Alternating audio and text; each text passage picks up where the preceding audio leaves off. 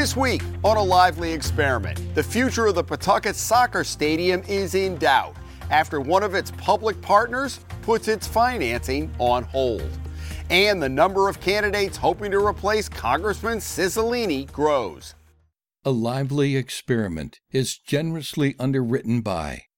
Hi, I'm John Hazen White Jr. For over 30 years, A Lively Experiment has provided insight and analysis of the political issues that face Rhode Islanders. I'm a proud supporter of this great program and Rhode Island PBS. Joining us on the panel, Emily Lynch, political science professor at the University of Rhode Island, Bill Bartholomew, founder of the Bartholomewtown podcast, and Providence Journal State House reporter Patrick Anderson. Hello and welcome to Lively. I'm Jim Hummel. It is great to be back with you again. The city of Pawtucket hit the pause button this week on its portion of a public financing package for Tidewater Landing, putting the future of a project that includes a signature 10,000 seat soccer stadium in question. Financial instability and steep interest rates increases have made an already narrow margin for borrowing even more challenging. Patrick, let me begin with you. You had a story that hit this morning. We're taping on a Friday morning that this may just be the tip of the iceberg. Yeah, it's happening everywhere across the country, and the financial conditions with interest rates rising just makes it really difficult to finance big projects.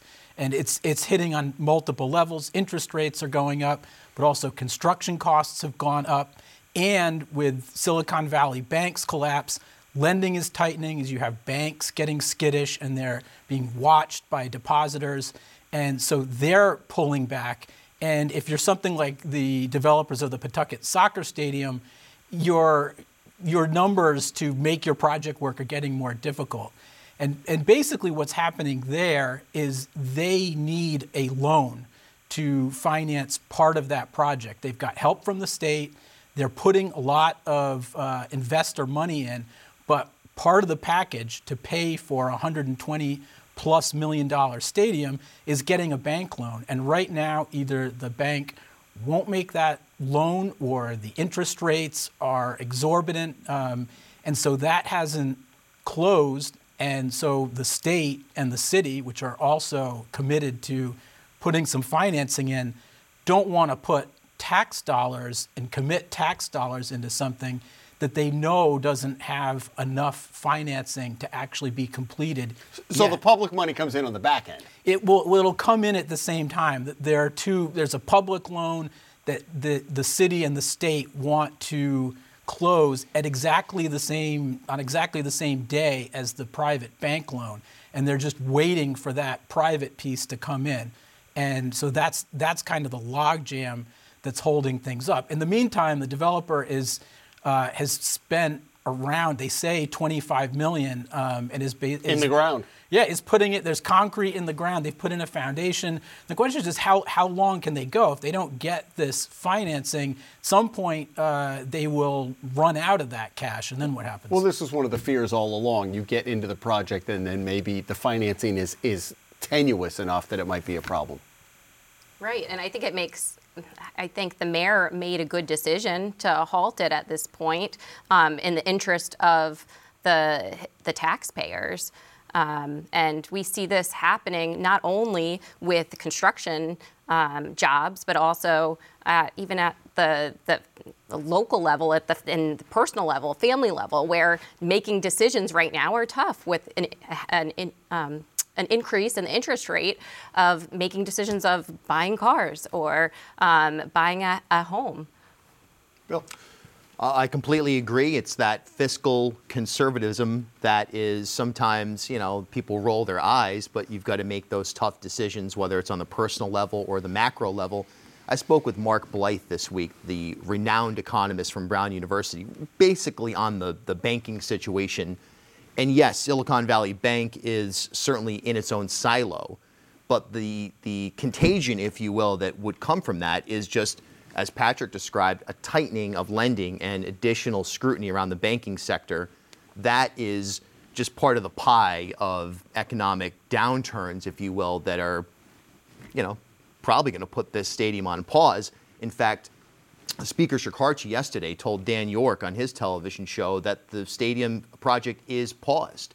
So you heard it from the, the, the man. But but Governor McKee and uh, Mayor Grebien gave it the dreaded, uh, you know, uh, endorsement, basically saying, yeah, it's going full steam ahead. We talked about other things though, the Superman building, and you've got a couple of high schools, right, in Warwick and Pawtucket. How does this affect those?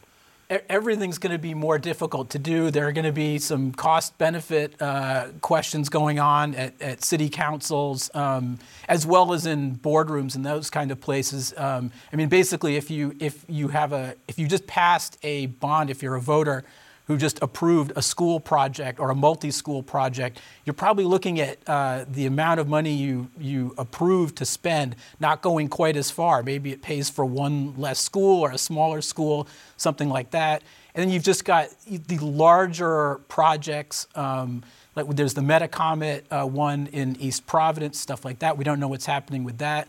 There, the, the economics don't work quite as well for all of those projects. So do they get scaled back? Are they a little smaller? Do they wait? Are things going to get, if they wait, are they going to get better or worse? Um, I mean, right now we're in that we're in that cycle where because there's inflation and it's persistent, the Fed keeps raising rates and trying to slow things down. But that is right now is just in kind of a, a cycle that's really hitting real estate and construction in particular. Just finally on this, Bill, former soccer rec- referee, you've, you've hung up your cleats, right? My cleats are hung up. Too many crazy parents, right? Uh, too, way too many crazy parents. I think it's a major problem. I did referee in the USL, the league that's coming to Tidewater. But and, let's say know. in a perfect world this does go through, they figure yep. it out somehow. And how have you felt about this project overall? Do you think there's enough public support and people putting money into tickets to be able to make it go? Well, I think if we're being completely honest about it, I think it's an uphill battle. Look, you've got legacy programs like Providence College basketball, URI basketball that aren't full stadiums or arenas all the time unless you have an excellent season happening. There's no tradition, it's so on and so forth. But the project as a whole, with the A and the B side, I think that um, in league with other ideas around the Blackstone Valley, it can be an effective activity. Uh, is it going to be a sold out stadium with people waving the yellow flags and crying, you know, when whoever scores the first goal for FC Rhode Island? Will we see FC Rhode Island tattoos and, you know, people upset when, you know, the team loses or anybody caring about the team? I don't know. Maybe. All right, we shall see. Uh, folks, get out your scorecard in the in the CD1 race. Uh, since we were last with you, we've had two major announcements of people who are not running. Helena Foulkes, who ran for governor, and House Speaker Joe Shekarchi. Since then, we've had a pile of people, uh, and we'll talk about that. We can list them as we go along. Emily, as you look at this race, um, it's it, to, to, me, it's interesting that Foulkes and Shekarchi, who had the most money and the no, most name recognition, are not. So, how does that affect the race? Right. I think it opens it up for other potential candidates um, where we see that um, Sabina Matos as well as um, uh, Sandra uh, Cano uh, have put in their, their names um, quite recently and others as well. Um, but I think you know we were kind of waiting to see if Foulkes has a lot of, of money, right, to, to put into, um, or at least she did in the, the governor's race. So um, I think that definitely um, has changed kind of the, the the race. And this is a race, though, from a political science standpoint. It's a short window. You don't need a ton of money, probably not a lot of outside money, and you could win. You don't need 50% to get to the beyond the primary. Right, exactly. So, I mean, I think that leads to some discussions as to maybe some uh, reforms, election reforms, because of that, because we may have a tight uh, or a, a pretty um, large field within the the Democratic Party for that primary. So, name recognition and money at this point uh, I mean, Sabina Matos has the name recognition, but I'm not sure up and down. I mean, how would she play on Aquidneck Island? Right. How many people can tell you who the lieutenant governor of Rhode Island is if you went out to somewhere on Memorial Boulevard in, in Newport and asked that question? Probably not that many. But at the end of the day, yeah, it's going to be a tight election. I think the, you know, with the speaker stepping out, with Helena Buonanno Foulkes likely deciding, hey, look, I don't want to take a chance of losing a second major election in less than a year. I honestly think you get into a situation where you have Sabina Matos versus Don Grebien as your headline over the course of the summer with a You think Grebien's in? Oh, why? I think so for sure. I, I really do, especially with everything going on in Would they still let him come back and cut the ribbon if he's uh, the congressman? I think they would. Absolutely. But there's another candidate that is that is looming, so to speak, and that's Gabe Amo, who comes from the Raimondo administration, now in the Biden White House. Look, very well connected at the at the state level, the municipal level, the federal level. The big difference between him and the politicians, or I should say elected officials, is that if you lose that race and you're Sabina Matos or you're Don Grebien, you get to go back to your job the next day. You still get to be lieutenant governor. You still get to be mayor. For someone like a Gabe Amo or anybody else in the private sector, you basically have to give up your job and then who knows what happens if you don't win. But how does he play in Portsmouth? I mean, I, we know who he is. There's some people who have no idea, and in a short race with name recognition, that's a that's a heavy lift for somebody like Gabe Amo. Well, the key for him is that he has connections in Washington and can probably raise a pile of money. Um, I mean, that's speculative because he's never run, but um, you know, knowing that he comes out of the Raimondo School um, and has all kinds of connections in the White House, I think it's probably safe to say. So his name recognition would come by advertising. Uh, kind of like Helena Foulkes last year. I don't think her name recognition was very high at all going into it. And after um, a, you know, a lot of ads over the course of the summer, it, w- it was pretty decent, and she got very close to taking down the governor. Um, but I, I think, um, you know, to Bill's point, the, the field just is not set yet. I, I think, you know, probably while I'm speaking, someone else is announcing, and so we just don't know. If, When do you think if- it's going to shake out? when I April, I mean, May? I think yeah, I think by then. I think the next couple of, of weeks are just going to see more candidates and some of those big big decisions like Gabe. I mean, it's a big decision for him to make. It's it's he's in a good place now and he'd have to give that up. But there are other candidates. You, know, you can have candidates from the private sector um, who might not have to give up uh, as much, who could come in and might be privately wealthy. Um, uh, there are uh, folks like Liz Perrick. Um, uh, uh, out there. So I think until we know kind of how the, the, the lanes are set, we don't. It's really hard to hard to forecast. I, go ahead. Um, I, I would just like to like add that you know we're talking about name recognition, and when we look at the list so far, it's Lieutenant Governor Matos who has won a statewide election. Um, so people are more familiar with her in, in certain areas, right, across the state. Um, and we can look back to Bob Weygand. Um, went from lieutenant governor to being a U.S. rep in the late 90s. So I think that um, that Matos does have that um, advantage. What do you make of? So Sabina Matos is in, Senator Cano, and Maria Rivera is talking about potentially in CF. So you have three Latina candidates, and I wonder whether that's kind of a strength in numbers or whether that splits the vote. Right. So the response, which we've heard on, on in the, the media, is, well, is that being discussed for men? In you know, why is there, there a focus of uh, three Latinas? Because it's apples and oranges, in my mind. okay, all right. I, I don't know. What do you think? Is it not? I, I, I think that um, I think that we could look at the, the the group, and I don't know if it's necessarily. Yeah, it's it's definitely you're going to split the vote with multiple candidates. I guess the way I see it is there are plenty of white guys in Congress, and if you put up a bunch of white guys, there. I mean, that's kind of the, the what stands out here is you have three good Latina candidates, and that's a novelty. So, and you know, Sabina Matos has said we need to have more diversity in Congress. I would be the first Latina. Well, so then why isn't Sandra Cano or Maria Rivera equally qualified if you're looking just for the diversity? right. I mean, there's, there's going to be there's vote splitting with everyone, especially with a field this big. The, the, the thing that each candidate needs to do, no, no, no matter uh, you know uh, who they are, is differentiate themselves. Uh, is is get that name recognition and then claim a section of the electorate um, that's yours and, and give people a reason to vote for you. And that's what all of the candidates are, are going to do, are going to have, are going to be faced with, with something this uh, crowded. We don't have anyone really from the left uh, entered yet. That's another thing that is probably going to happen. Someone will probably jump in who's who's uh, more of a, a, true progressive. You know, how does that change things? Um, so all all of that is going to shape how this race plays out.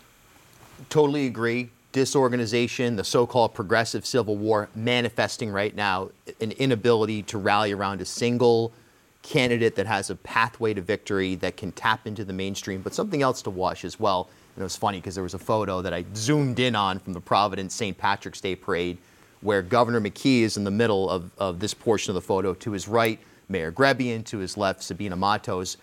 Where does the governor land? Not necessarily out in public, but behind the scenes. His lieutenant governor, who he, who he handpicked and basically ran a, a campaign with despite some tension, or the mayoral, the Northern Rhode Island mayoral peer group portion of, of the political scene, which would feature Don Grebien. Where does he land? That's a big thing as well. Yeah. And the other thing is money. You don't. I mean, you don't have to spend a pile of money, right? It's on a pretty short. I mean, there were millions of dollars that came in in the CD too. You could get out probably with under a million dollars. What do you think? Potentially. Maybe? Depending on who you are. If you have name recognition, you don't have to spend as much. If you don't, you might have to spend a lot of money because no one knows you. And then finally, the Republic. Uh, will there be a Republican candidate? That's a question. I don't know. You think? Uh. I think there, I think there will, but they're not. They're not uh, lining up and jumping it. It's it's kind of seen as a chore at the at the moment. And Allen Waters became a Democrat, right? You got that Allen Waters. Is he from Massachusetts? Is he from Rhode Island? Is he running for Senate? is he running is he? for rep? Who is he? What is he? And why is he involved? Um, you know, he won't even qualify for the debates. All right. I think um, Bill made a good point about Governor McKee. Who is he going to support, and who are, where are these endorsements? Who are we going to see? I think that's going to be powerful for um, this race. Who are the you know which which unions are going to support which candidate? That's we should pay attention to that. Well, and I also wonder would he sit out? Would Governor McKee say, well, maybe I don't want? Because what if he what if he does not endorse Sabina Matos, and then he has to be in those meetings if she doesn't win the you know the other four years? A little awkward, right? Well, you can just do what Gina did with him. Yeah, lose his phone number. yeah, problem solved. All right, a uh, coalition of environmental groups is trying to get some momentum for a so-called bottle bill that would be putting a deposit down on every can or glass or whatever you buy, uh, beverage. Uh, they're trying to clean up the environment. I talked with Jed Thorp, who is the Rhode Island Director for Clean Water Action this week. He told me a little bit about what they're trying to do up at the State House. Here's part of our interview. Bottle bills have met with varied levels of success. None have passed since I've been here. What makes you optimistic this year? Yeah, good question. Um, so I think we're at a point now where legislators recognize that the plastic pollution problem, beverage container pollution, only continues to get worse. We have data from the past, you know, 30, 40 years from shoreline cleanups and volunteer cleanups that show pretty clearly that what we've been doing isn't working. We gotta we gotta do better. We gotta do things differently. Because when you capture containers, uh, like you do in a beverage container recycling system, uh, they're much more likely to actually be turned into new bottles, as opposed to right now. Um, you know, things that you put in the single stream system, a lot of those containers aren't actually recycled.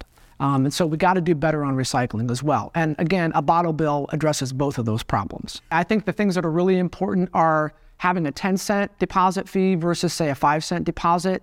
The data is pretty clear that the states like Michigan and Oregon that have the 10 cent fee have much higher uh, redemption rates. 10 cents across the board for everything? Yeah, 10 including cents. Including NIPS? Including the NIPS. So the NIPS would be included in this bill, which we think is really important. Um, but NIPS have been a big deal the last couple of years. There's been a lot of attention paid to them. Um, they're problematic because they're small enough that they can slip down into the storm drains which then create a maintenance problem for municipal staff who have to go in there and clean these things out.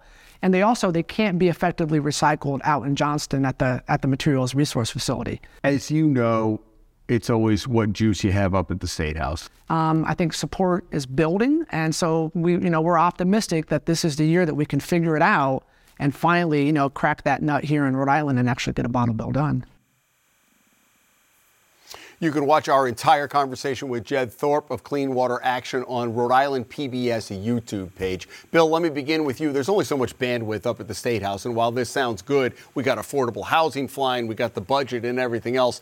Uh, he says that he's starting to meet with the state leaders, but I wonder whether we have the stomach for a bottle bill this yeah, year. what, what does that coalition really look with? You know, for me, my first engagement with Rhode Island politics was when I was like six or seven years old, getting a certificate from now Council 4 President, then Town of Charlestown Council President Mike Downey for picking up garbage off of the road in Charlestown. You know, so at, my whole life I've seen the disgusting behavior that people engage in of throwing litter into waterways on the streets. I think it's a terrible thing. I think it's an embarrassing thing.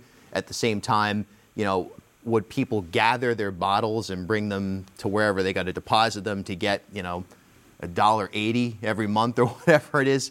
You know, I- I'm not sure. It's just, it. I think it's more of a commentary at this point of, you know, take a look around and and ask yourself, you know, what kind of world do you want to live in? A world, Did you try to get on Lively Experiment when you were six? You sound like you were very politically active. I back believe then. I, I, I maybe I should have been on the old carpeted set back in the day. You know? That would have been great, the semicircle.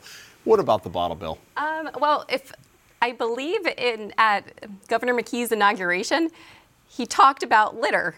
Right, that was something he discussed. We see um, Mayor Smiley talking about kind of these practical politics, like of keeping our, our roadways clear, clean. We can also consider like the blue economy as a big push in Rhode Island. Um, this is cleaning up our waterways. This is a big part of that. I don't know if it's going to gain traction this year in the General Assembly, but I think we'll continue to see this come up, um, and maybe we'll see some change in the future. Yeah, I think the bottle bill is a tough one because it involves money. It's it's it's a it's a big lift. Um, the things that they've been more interested in that, that play better or easier uh, up at the state house are things like mandates that you don't have to pay for uh, and aren't enforced. Remember, we have a straw ban. Um, you've probably gotten a plastic straw in the last couple. Without days. even asking for it. Without even asking. Right. So stuff like that. That's they they much prefer things like that that are very light touch. Um, but the only thing I'll say is there is some pressure on NIPS. They they they have talked a lot about doing something about NIPS and have. Um, will face a credibility gap if they do nothing about NIPS uh, this year. That's David Bennett's big deal. He had tried to do that. I wonder, though, so from a practical standpoint, the money flow here is the reason the beverage industry has been so against this is they have to put up 3.5 cents per can. And so that's where the bottle in the beverage industry has always had a pretty heavy lobby. But I was thinking about this practically. One man's trash is another man's treasure. So if you have uh, even if I don't want to pick it up or do the 180, maybe you have people taking that, collecting, going, you know, 500 bottles or whatever. If you don't want to put the deposit back, maybe somebody picks that up on the side of the road. What do you think about that? Right. I think that's a, a great idea, and you could see maybe Boy Scouts, Girl Scouts making that a project For a fundraiser, right? Yeah, exactly. Um, so maybe maybe that's the the route. It's also, it, you bring up a great point, which I ignored completely in, in thinking about this. It's, it's an industry in New York City, you know, and people work very, very hard going to recycling bins, picking up litter, and it's, it, it does incentivize sort of a DIY uh, small business to go collect these bottles. So, you know, I think that in, in, with taking that in consideration, there may be more of a practical nature to it. I still don't think it gets through this year, though. I also wonder practically, Patrick, is that so I put out my cans. Is somebody going to be rifling through my recycle bin? Right, if I'm not returning them for, and that's fine if you know once it hits the curb. But then there's also the amount that Resource Recovery is going to sell that on the market. So there seems to be a downstream economic impact that I'm not sure everybody's fully looking at. Yeah, well, and if you're looking at it just at a political perspective, and you mentioned people uh, going through your trash, you know, do politicians want folks with the shopping carts full of, um, or even larger, full of cans, pushing them down the street? They might think that's a bad look. I know some people do in New York, uh, and not want Even that. in New York, Bill, right? Even in New York. So yeah, even that there are two sides to it. Uh, it- you know, if you're if you're a politician looking for votes. All right, let's go to uh, outrages and or kudos. The show is moving quickly. Professor Lynch, let's begin with you this week. Yeah, I would like to um, say a kudo to Senator Jack Reed for securing a new um, center from for NOAA to Newport, bringing it from Virginia to uh, to Newport from Virginia to uh, Rhode Island, and bringing new jobs to the state. That's a big deal, right? It is. And was that in question because they're bringing it, it, they're moving it away from Virginia? Is it a creation of a new site? Do you know? Yep. So it's a moving from Norfolk, Virginia, to to Newport, to the I believe the, the naval. There's always been that. There's always been that competition a little bit with Newport News, right? So, Right. One, for Rhode Islanders. What do you have, Bill? Sometimes you get a window into the problems that we have and, and the way a certain person thinks. We had a great example of this last week where Scituate Republican uh, Bobby Quattrocchi asked Rebecca Kislak, Representative Kislak, if she was a pedophile in a conversation on an equity bill. You got to watch the tape to get the full context, but you know what was even more embarrassing was the ensuing, you know, lack of an authentic apology in the moment and subsequently across the media from Quattrocchi. And then, not to be outdone, Minority Leader Mike Chippendale produced what has to be, to his credit, uh, something that he believes is equivalent to the Declaration of Independence. And you can almost picture him with a tri cornered hat standing on top of some hill out in Foster, Gloucester, uh, screaming this to the wind, you know, condemning uh, Joe Shekarchi for removing Quattrocchi from that committee that he said that ridiculous comment on, you know, that it sets a dangerous precedent. And it, you know what it shows you? It shows you the Republican Party in Rhode Island is a disorganized, um, basically non existent, irrelevant group of, unfortunately, mostly people who appear on the surface to just be complete fools at this point. It's almost like the old Ed DiPrete back in the late 80s. I'm dating myself. He, he ran a commercial in one of his campaigns. I'm sorry if you're offended. Almost like it's your fault, right? If you're offended, well, then I'll offer up an apology. It's, it's, it really is too bad. I've talked about this extensively before.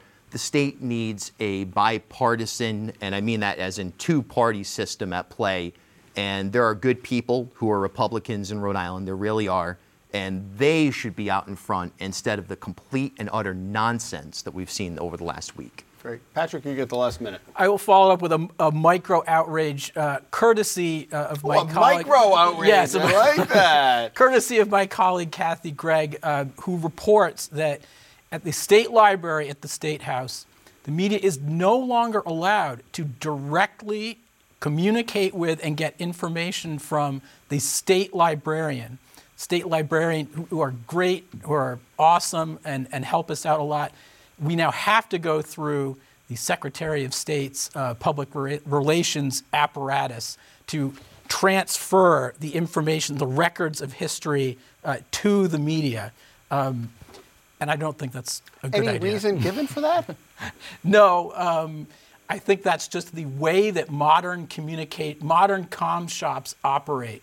Yeah. In, in these days. Well, and the and the librarians are always Switzerland. They don't want to be in the middle of any of this, right? They, do just want to give you the information. They are not right? dropping hot takes no matter what we ask. yeah. What do you think about this? Uh, I don't know. So, all right. That is good, folks. It is a quick uh, half hour. Thank you so much for joining us. Bill, good to see you. Emily and Patrick. Folks, join us back here next week. We are in the heart of the legislative session, and you never know who's going to announce for CD1 over the next week, but we will have it covered. Join us back here next week as the lively experiment continues.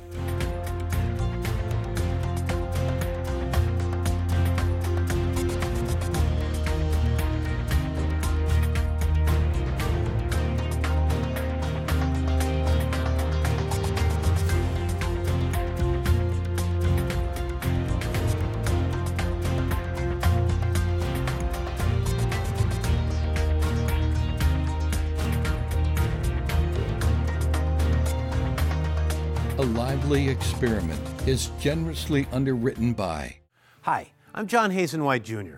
For over 30 years, A Lively Experiment has provided insight and analysis of the political issues that face Rhode Islanders. I'm a proud supporter of this great program and Rhode Island PBS.